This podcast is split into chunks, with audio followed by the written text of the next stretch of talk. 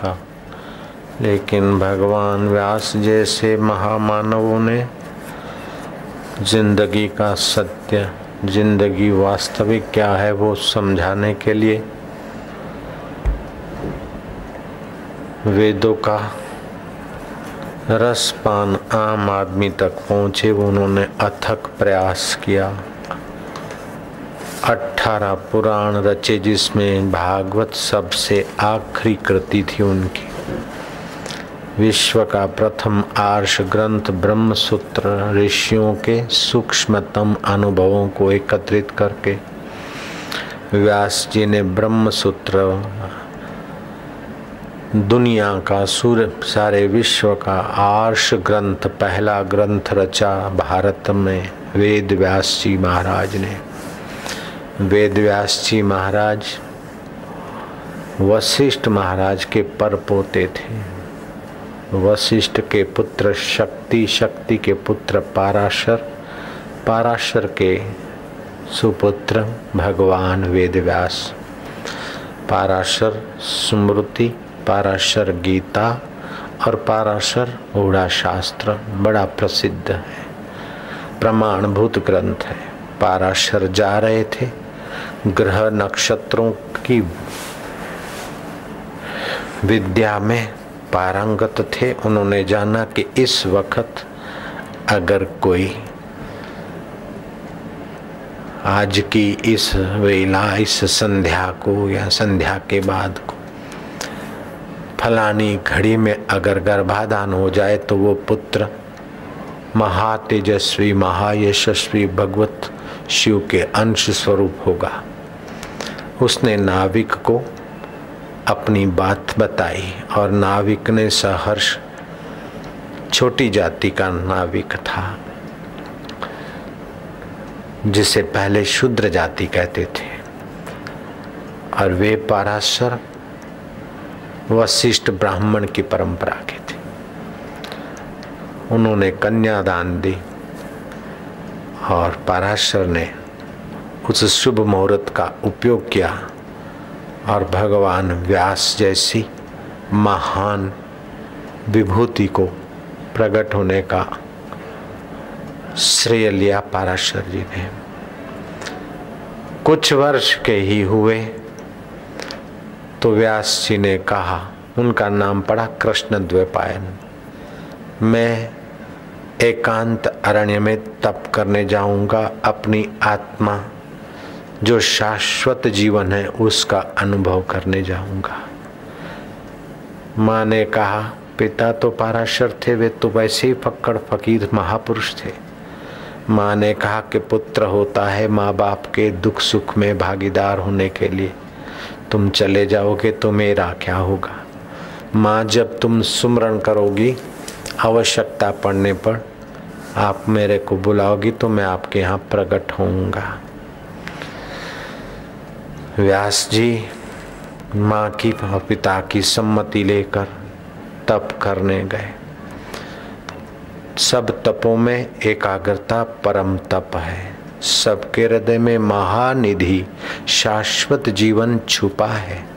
इस जीवन का तो भरोसा नहीं। पानी केरा बुलबुला ये मानव की जात देखत ही छुप जात है जो। तारा प्रभात, इस शरीर का तो कोई भरोसा नहीं, लेकिन आप ये शरीर नहीं हो। इस शरीर को देखने चलाने और मन को देखने चलाने की सत्ता जो है, वो आप हो। उसको तप के द्वारा जाना चाहता है। तो अरण्यवास शुद्ध सात्विक माना जाता है, गृहवास राजस माना जाता है। गृह में पत्नी कुछ बात पति से छुपाए बिना नहीं रहती और पति भी अर्धांगनी से कुछ बात तो छुपाई ही लेता है।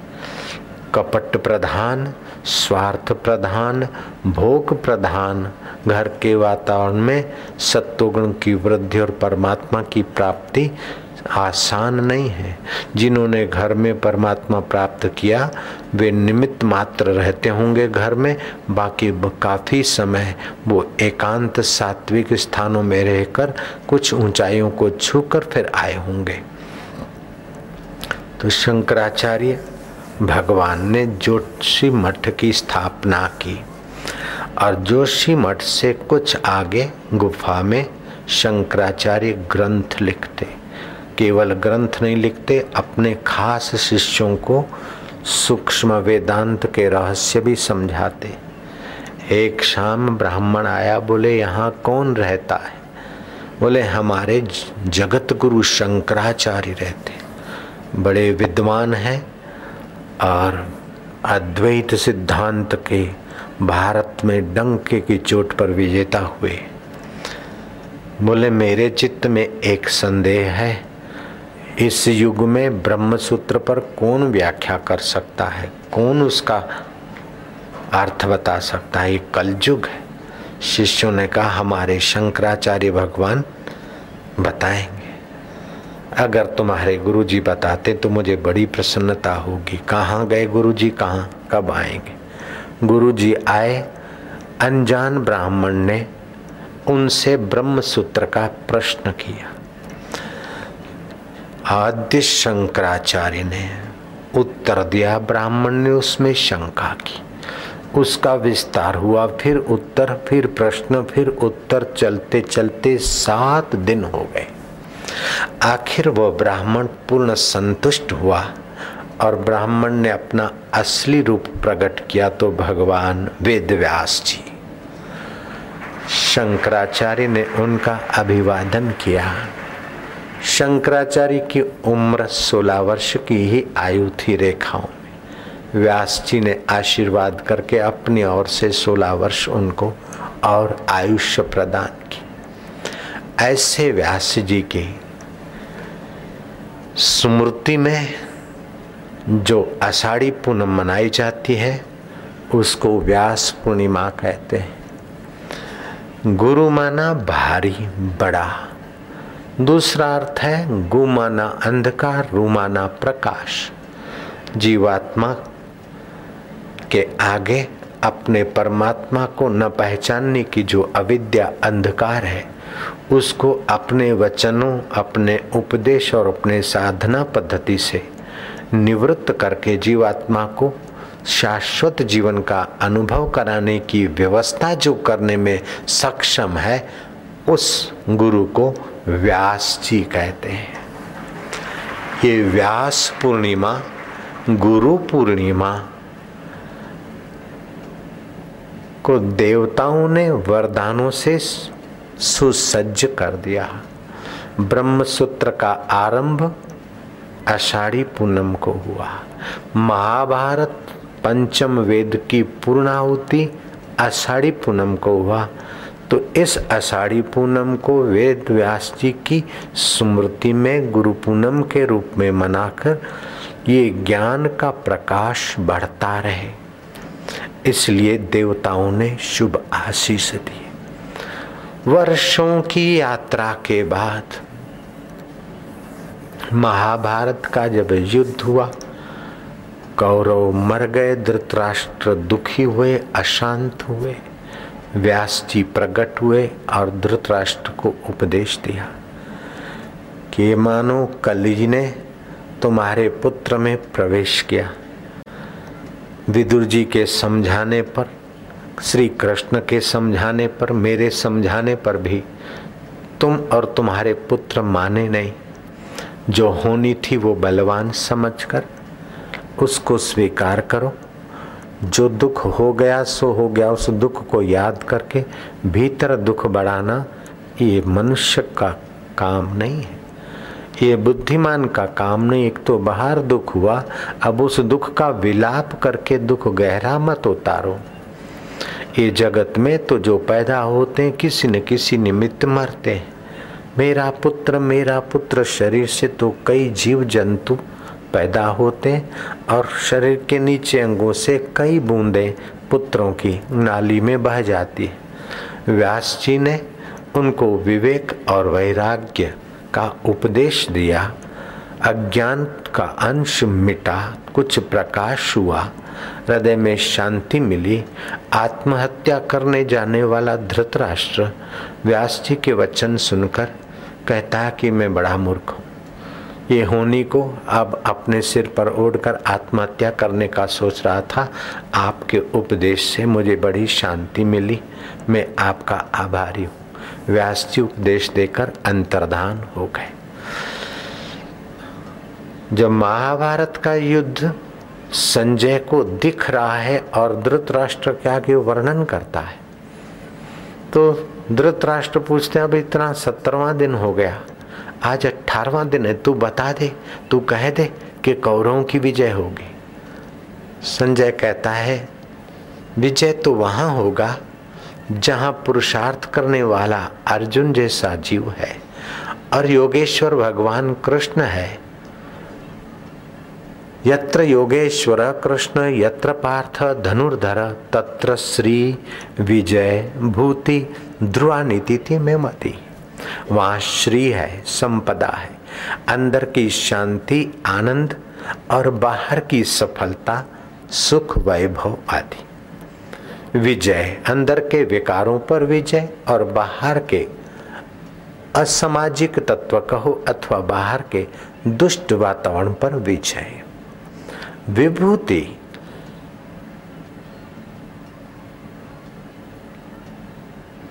पानी भगवान का संपत्ति है, भगवान की संपत्ति है पानी। लेकिन पानी द्राक्ष का रस बनता है, वो भगवान का वैभव है। घास एक संपत्ति है कि दूध बनता है, ये वैभव है। अन्न आपकी संपत्ति है, इससे मन बुद्धि का संचाल होता है। और दिव्यमति बनती है, ये वैभव है जीवात्मा का। तो जहाँ जीवात्मा का पुरुषार्थ है और परमात्मा का आश्रय है, उसके जीवन में श्री वै विभूति ध्रुवानीति आदि आदि। संजय तो उसका मतलब पांडवों की जय होगी। संजय बात को अच्छा ढंग देता है। कहता है कि अगर मैंने जो ये कहा, वो सत्य न हो तो मैं भगवान वेद व्यास जी का शिष्य नहीं कहलाऊँगा। श्रेष्ठ गुरु का शिष्य कहलाने का अपना गौरव होता है। जो मूर्ख लोग होते हैं, वो भगवान की कसम, गुरु की कसम खा लेते हैं, लेकिन गुरु की या भगवान की कसम नहीं खा जा खाई जाती। अगर मैं झूठ बोलूँ तो भगवान का दास नहीं। अगर मैं झूठ बोलूँ तो सतगुरु का मैं शिष्य नहीं। ये गर्व तो क्या जा सकता है। धन दौलत का गर्व तो अहंकार देता है। लेकिन गुरु का शिष्य या भगवान का सेवक या भगवान का दास कहलाना, ये आध्यात्मिक प्रेम का प्रागट्य करता है, आध्यात्मिक स्मृति दिलाता है। हिंदू धर्म में बुद्धि का जितना आदर किया गया है, साधक को जितनी स्वतंत्रता दी गई है उतनी और किसी मजहबी धर्मों में नहीं है। और जो धर्म है, किसी पीर ने, पैगंबर ने, ईश्वर के बेटे ने स्थापित किए। लेकिन सनातन धर्म, किसी ऋषि ने, किसी मुनि ने, पीर ने, पैगंबर ने, ईश्वर के बेटे ने नहीं, यहाँ तक कि श्री कृष्ण और श्री राम ने भी सनातन धर्म बनाया नहीं। श्री कृष्ण और राम के पहले सनातन धर्म था।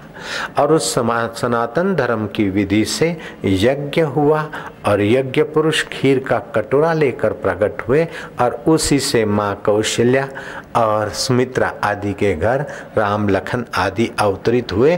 तो राम जी से पहले सनातन धर्म था और श्री राम जी से पहले राम नाम की महिमा थी। दशरथ राजा तो क्या दिलीप राजा और रघु राजा भी राम राम जपते थे। वेदों में अना अपरुष वेद है। वेदों में राम नाम की महिमा है। श्री कृष्ण के प्रागट्य के पहले, हज़ारों लाखों वर्ष पहले कृष्ण नाम की महिमा है। कृष्ण नाम की व्याख्या है, कर्षति आकर्षति थी कृष्ण है, जो कर्षित कर दे, सबको खींचे और आनंदित कर दे। वह कृष्ण तो सबको सुख खींचता है, सुख के लिए सारे जीव दौड़ते हैं। कीड़ी भी जहाँ सुख होता है, वहाँ जाती है, और मक्खी भी जहाँ सुख होता है, वहाँ बैठती है। पशु पक्षी सब सुख से आकर्षित होते हैं और सुख से ही आनंदित होते हैं। उसका नाम कृष्ण।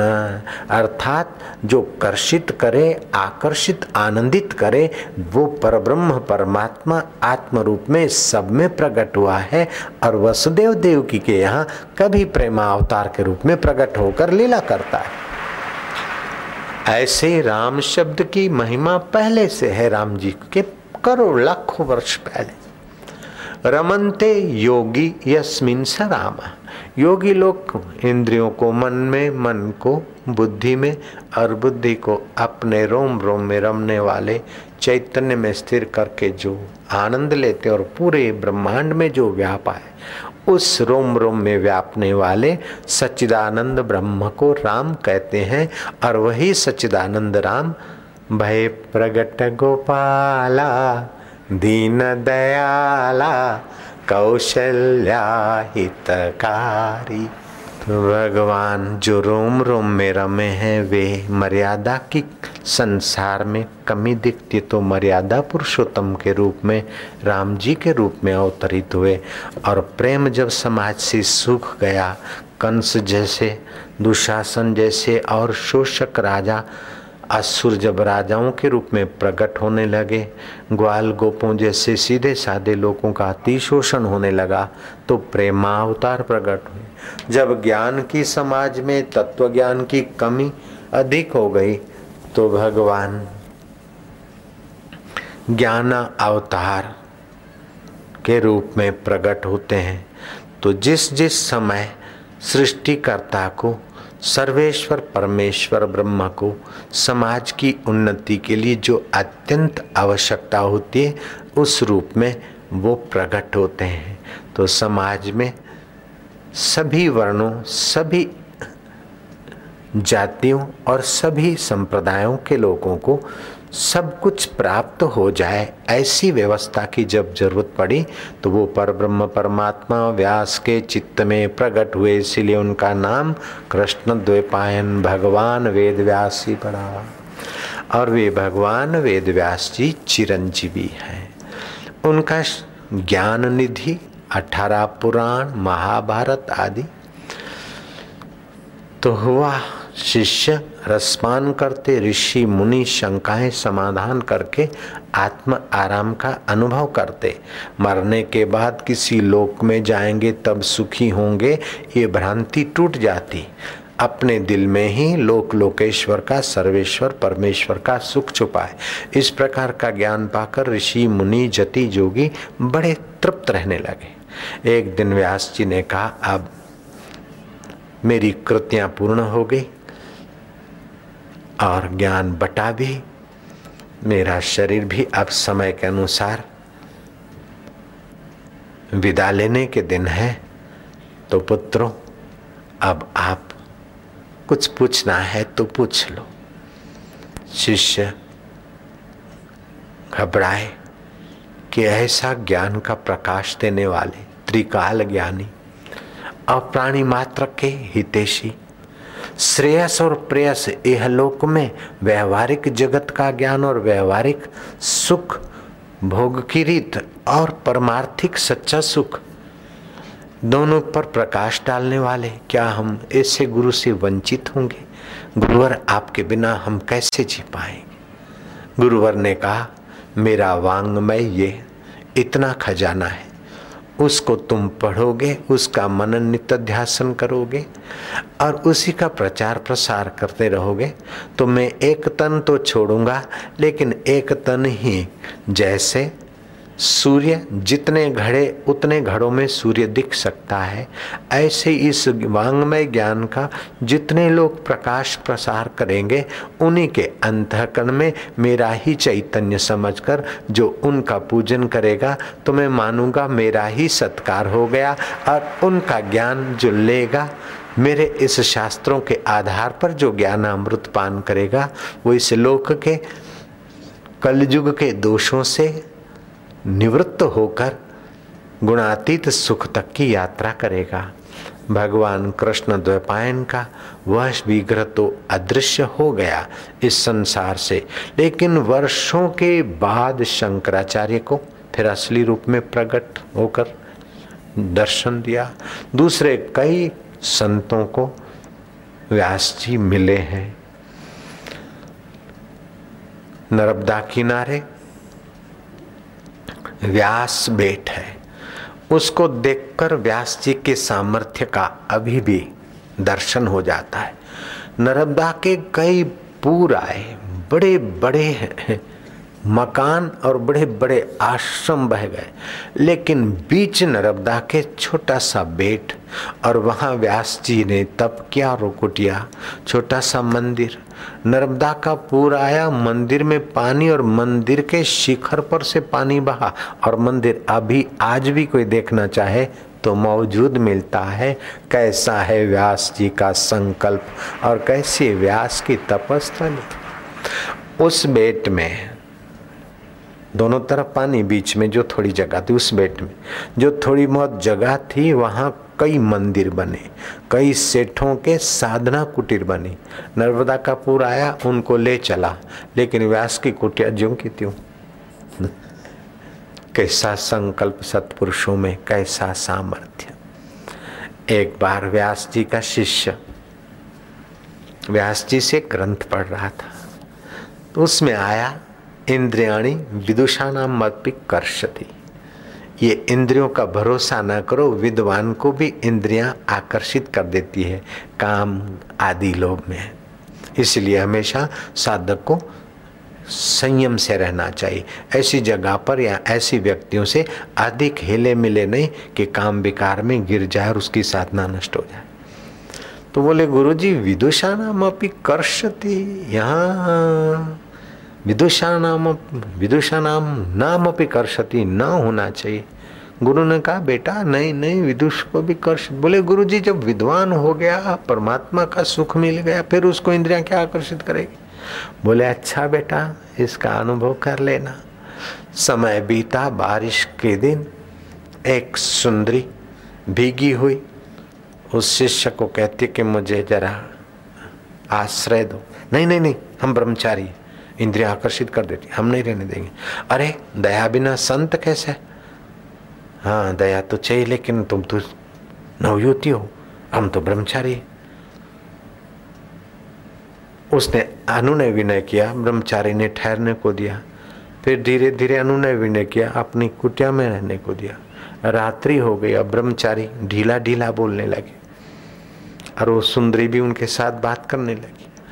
और जो बातचीत करते करते ब्रह्मचारी की इंद्रियाँ अपने कंट्रोल से बाहर गई और वो संसार भोगने की तैयारी करता है।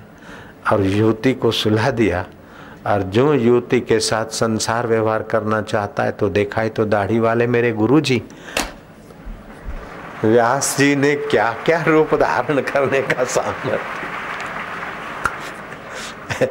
ऐसे व्यास की स्मृति का पर्व व्यास पूर्णिमा, गुरु पूर्णिमा।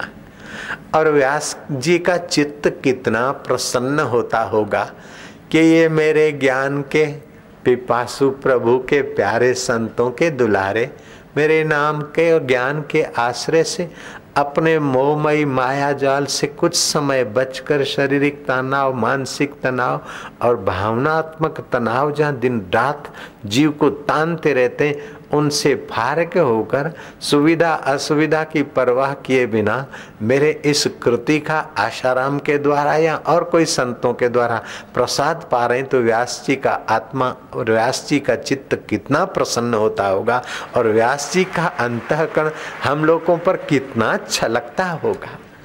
चाहे फिर वो भगवान व्यास जी हों अथवा लीलाशाह जी, आत्मज्ञानी जिन जिन को परमात्मा सुख मिला है व्यास किसी व्यक्ति का नाम नहीं है। व्यास उसे कहते हैं जो हमारी बिखरी हुई वृत्तियों को भोग और मोक्ष के तरफ़ ठीक से लगाने की व्यवस्था करने में सक्षम है। जो हमारे नश्वर, क्या भरोसा इस ज़िंदगी का?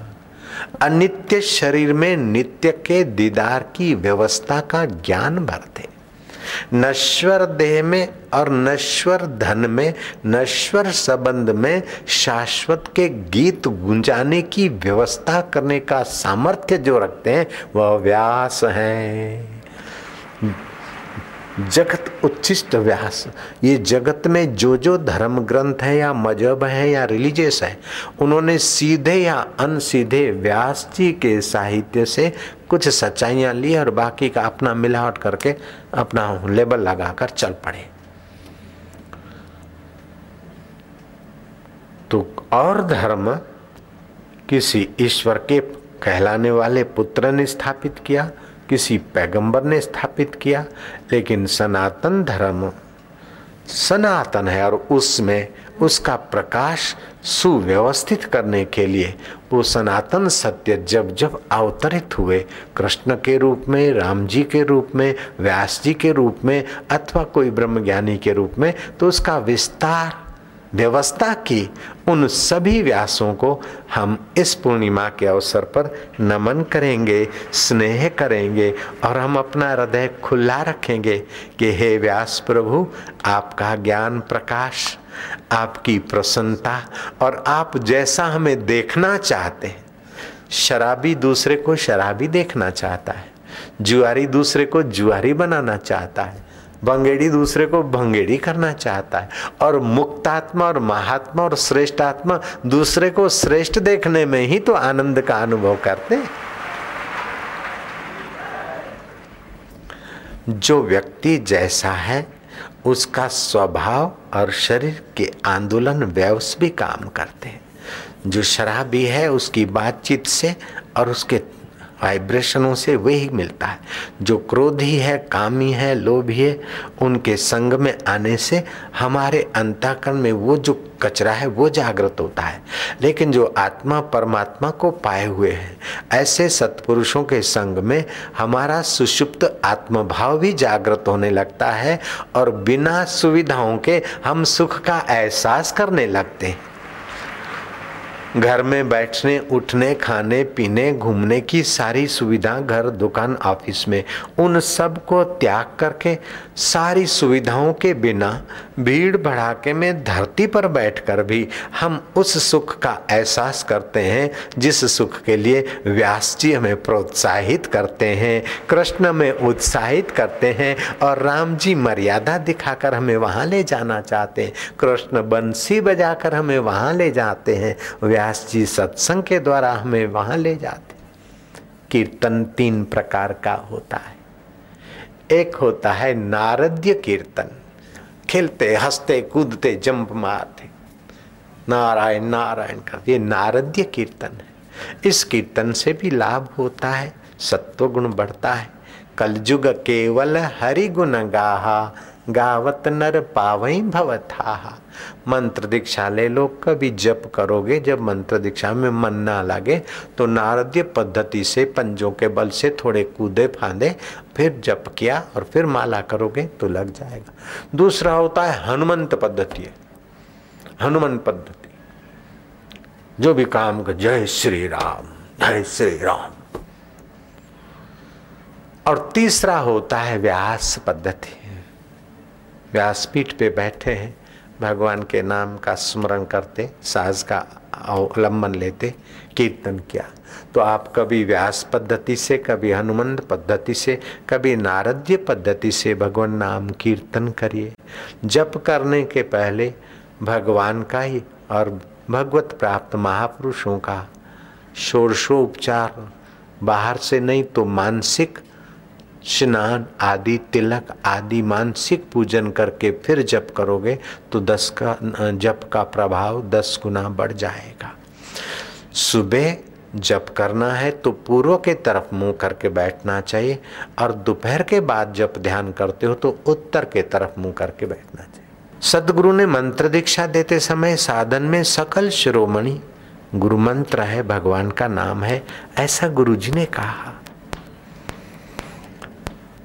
सुंदर सतगुरु यो कहा, सकल शिरोमणि नाम, ताके निस दिन सुमरिए, सुख सागर, सुख धाम। मंत्र मिल जाए तो उसको कभी व्यास पद्धति से, कभी नारद्य पद्धति से, कभी हनुमंत पद्धति से, और फिर मानसिक पद्धति से जपते जपते हृदय में सुख को, शांति को, और सात्विक परमाणु को बढ़ाते जाओ। हरि सेवा करते सौ बरस, गुरु सेवा पल चार। भगवान की सेवा सौ वर्ष में करूँ, लेकिन गुरुदेव जो प्रत्यक्ष हैं, उनकी चार पल सेवा से जो ज्ञान मिला है, नाम मिला है, शांति मिली है और दिव्य प्रेम मिला है, मैं कुर्बान जाऊँ उस गुरु के चार घड़ी के सानिध्य से। हरि सेवा करते सौ वर्ष, गुरु सेवा पल चार। मैं भी नहीं बराबरी वेदन कियो विचार। चार पल की सेवा, सौ वर्ष की सेवा, उनकी बराबरी नहीं कर सकती, ऐसा गुरु प्रसाद जिन्होंने पाया। गुरु समान तिहलोक में और न दिखे कोई। गुरु के समान दाता मुझे त्रिलोकी में कोई नहीं दिखता है। देवता का तो पूजन, यजन करो, जितना पूजा, यजन आदि किया, उसका दस गुना, सौ गुना, आपको एक नश्वर फल मिलेगा। लेकिन गुरुदेव तो एक फल के साथ साथ सात्विक फल, ईश्वरीय फल पाने की योग्यता आप में भर देते हैं, ऐसे दाता दूसरी जगह हमने नहीं देखे। गुरु समान तिहलोक में और न दिखा कोई, नाम लिए पातक न से, ध्यान किए हरि होए। उनका नाम लेने से मेरे पातक नष्ट होते हैं, और गुरु जी ने जो ध्यान बताया, और गुरुदेव का भी ध्यान करता हूँ तो मेरा हृदय गुरुमय होने लगता है, आनंद और माधुर्यमय होने लगता है। गुरु बिना मार्ग ना चले, गुरु बिना लहे न ज्ञान, गुरु बिना सहजो धुंध है, गुरु बिना पूरी हान।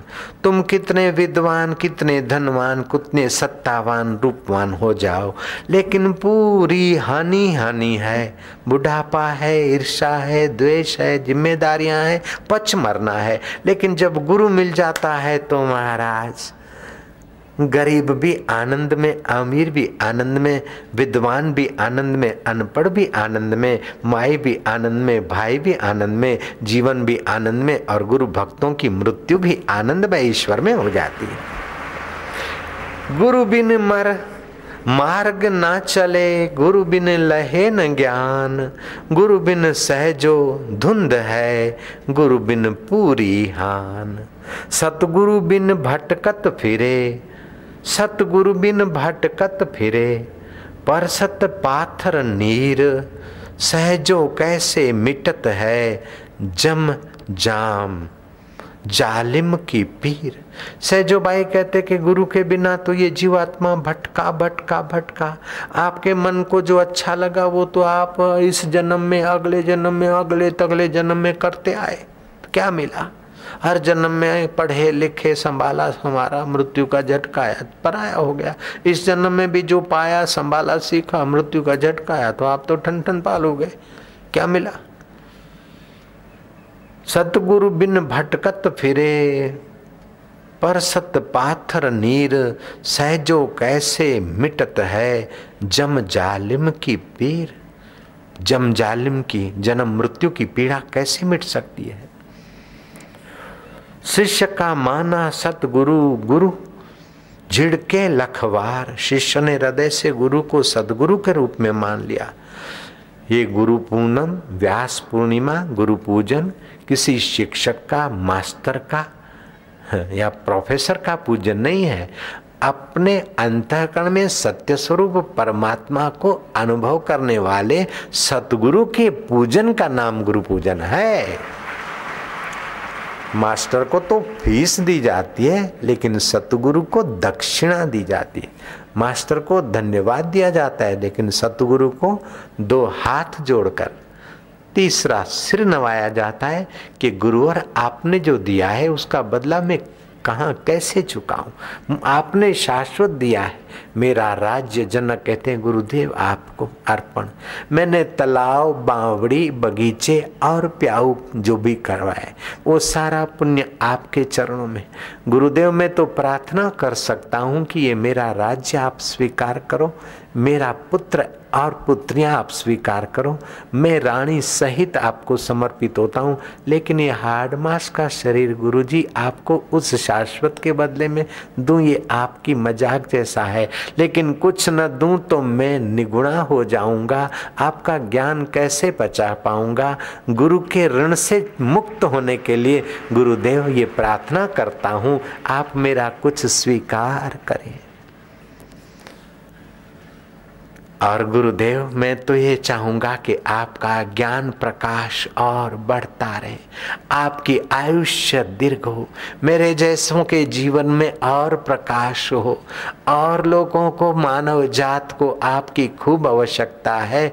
हमारी उमरिया भी गुरुदेव आपको लग जाए। हमारा तन, मन और जीवन आपके देवी कार्य में लग जाए। गुरुदेव, ये कृपा कीजिए। जनक ने ज्ञान पाया और गुरु के ज्ञान को अपने राज्य में क्रियावंत किया। जनक की प्रजा बहुत सुखी होने लगी। राम जी ने वशिष्ठ गुरु से ज्ञान पाया और अपना ज्ञान प्रजा में प्रवाहित किया। राम राज्य के आजकल लोग कल्पना ही नहीं कर सकते कितने लोग सुखी थे।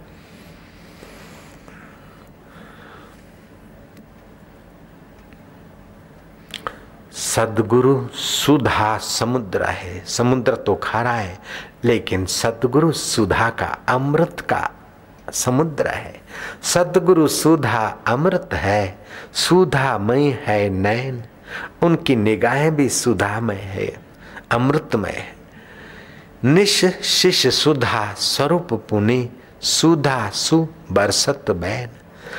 उनके शिष्य भी सुधा के वातावरण में पहुँचते हैं और उनके वचन भी अमृतमय है, जो हृदय का प्रकाश बढ़ाते हैं, शांति बढ़ाते हैं, प्रसन्नता बढ़ाते हैं, आनंद उभारते हैं। ऐसे मेरे सदगुरु हैं। सदगुरु प्रगट जगत में मानहु पूर्ण चंद।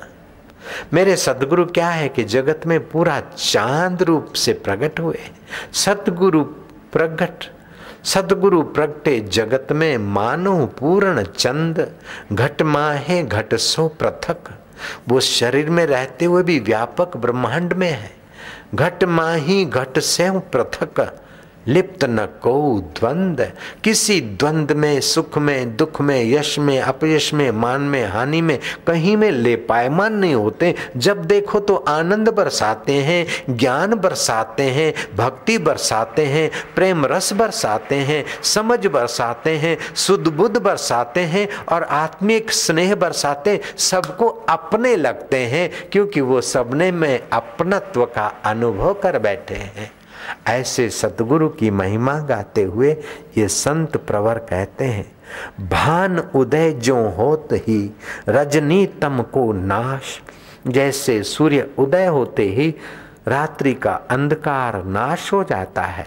सुखदाई सतगुरु सदा, जिनके हृदय प्रकाश, ऐसे ही सुखदाई सतगुरु का प्रकाश और सुमरण करते ही, हमारे हृदय में भी ज्ञान भानु प्रकट होते ही, चिंता, दुख और शोक रूपी रात्रि छू हो जाती है उनके दर्शन और वचन मात्र से। ये तो बाबा मेरा अनुभव है। गुरुदेव के वचनों से हमें जो हुआ है, मानो वो मेरे हृदय की भावना ही ये संत अपनी वाणी में प्रकट कर रहे हैं। आपको भी कोई ऐसे गुरु मिल जाए तो ढूंढ लेना, मेरे को तो हुआ है। जिनके वचन सुनने से सूझबूझ बढ़े, शांति बढ़े, पुण्य बढ़े, आत्मत्व बढ़े, अपनात्व लगे, चिंता की रात्रि दूर हो जाए, प्रेम का प्रकाश उत्पन्न होने लगे, ऐसा सदगुरु आपको मिले तो आप किसी कीमत पर उनके सानिध्य का लाभ मत छोड़ना और मुझे भी बताना, मैं भी चलूँगा आपके साथ।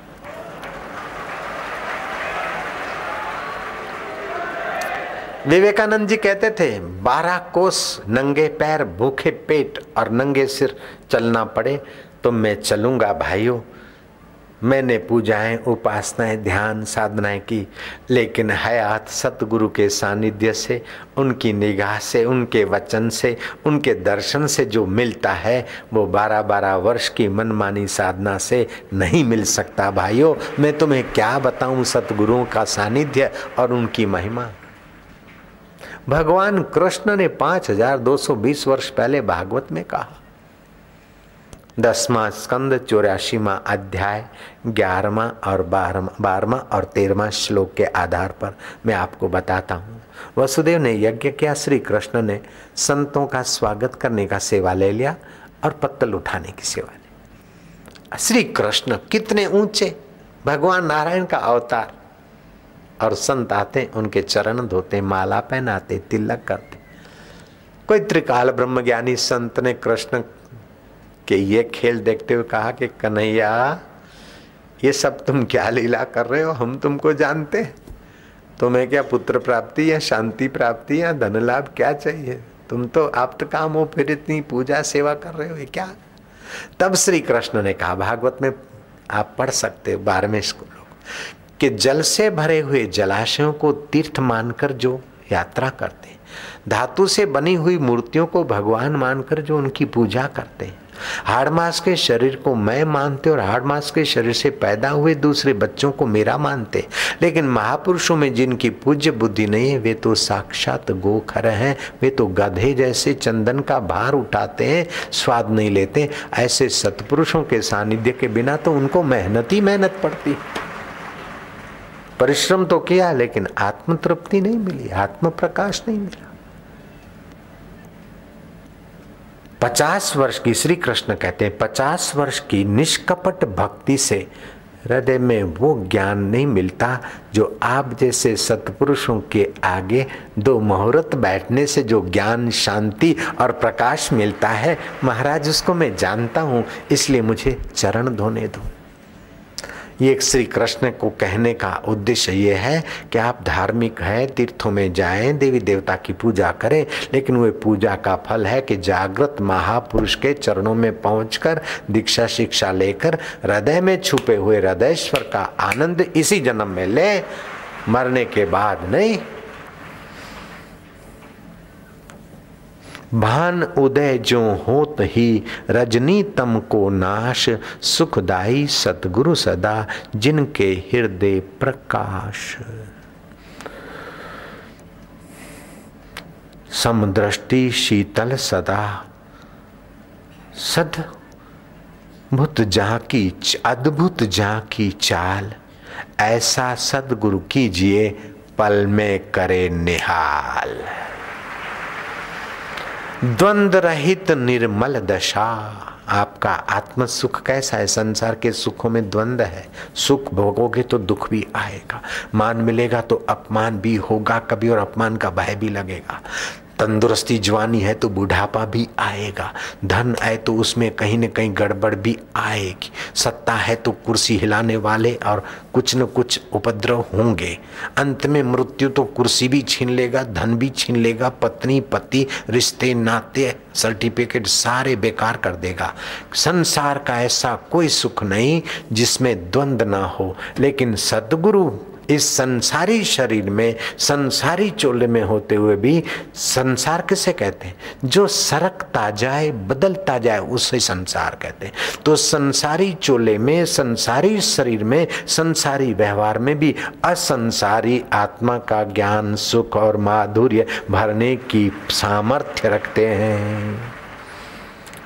तन मन इंद्रिय द्वंद रहित निर्मल दशा सुख दुख एक समान भेदा भेद न देखिए सतगुरु चतुर सयान।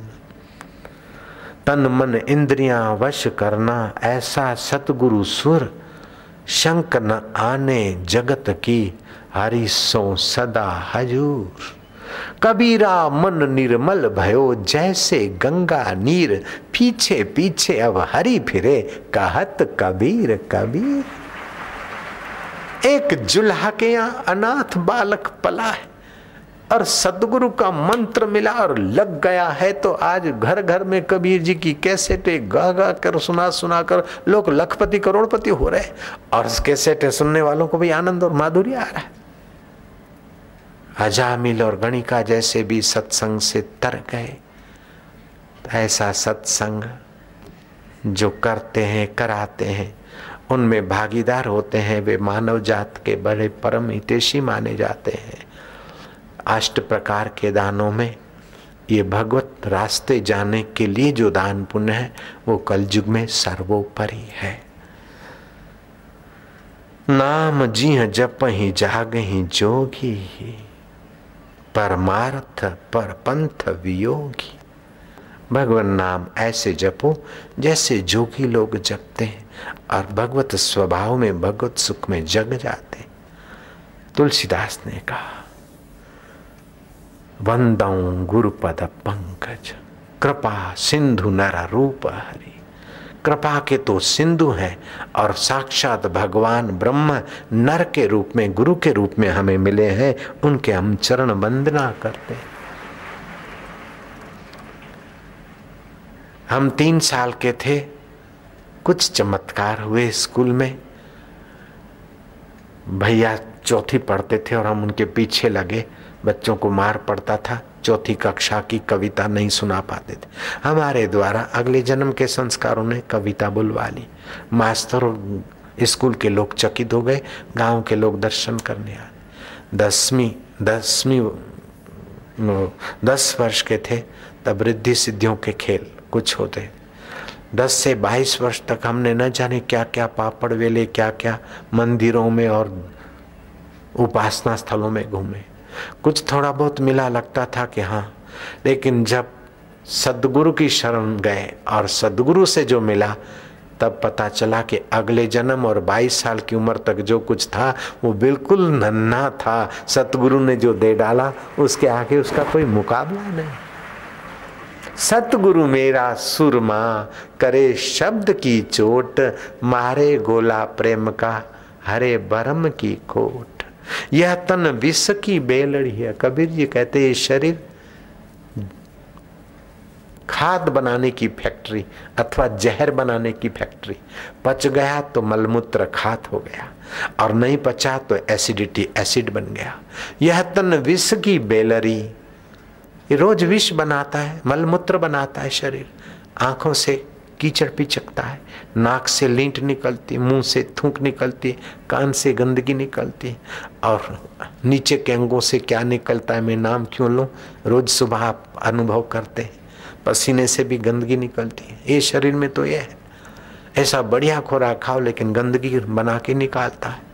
यह तन विश्व की बेलरी। ऐसे तन में भी अगर सदगुरु और उसकी दीक्षा मिल जाए तो छुपे हुए परमात्मा का प्रागट्य होता है तो आपकी चरण रज भी जहाँ पड़ती वो जगह भक्ति का तीर्थ हो जाता है, ज्ञान का क्षेत्र बन जाता है, आनंद का सरोवर बन जाता है। एक आपको सतगुरु मिले, एक व्यक्ति को, और एक व्यक्ति के होने से ऐसे वातावरण जमा हो जाता है जहाँ जाओ वहाँ। ये सतगुरु का प्रसाद कितनी महिमा का हो। यह तन विष की बेलरी, गुरु अमृत की खान, सिर दीजे सतगुरु मिले तो भी सस्ता जान। मेरे को तो इस लोक का और परलोक का दोनों माल सतगुरु से मिल गया। चाहे बेटा हो, चाहे बेटी हो, चाहे चेला हो, चाहे चिल्ली हो, वो कभी दीन नहीं हो सकते जिन्होंने मंत्र दीक्षा ली और साधना ठीक से की है। उनको रोजी रोटी की कहीं फ़िक्र ही नहीं होती। कैसा खजाना है लीलाशाह बापू का?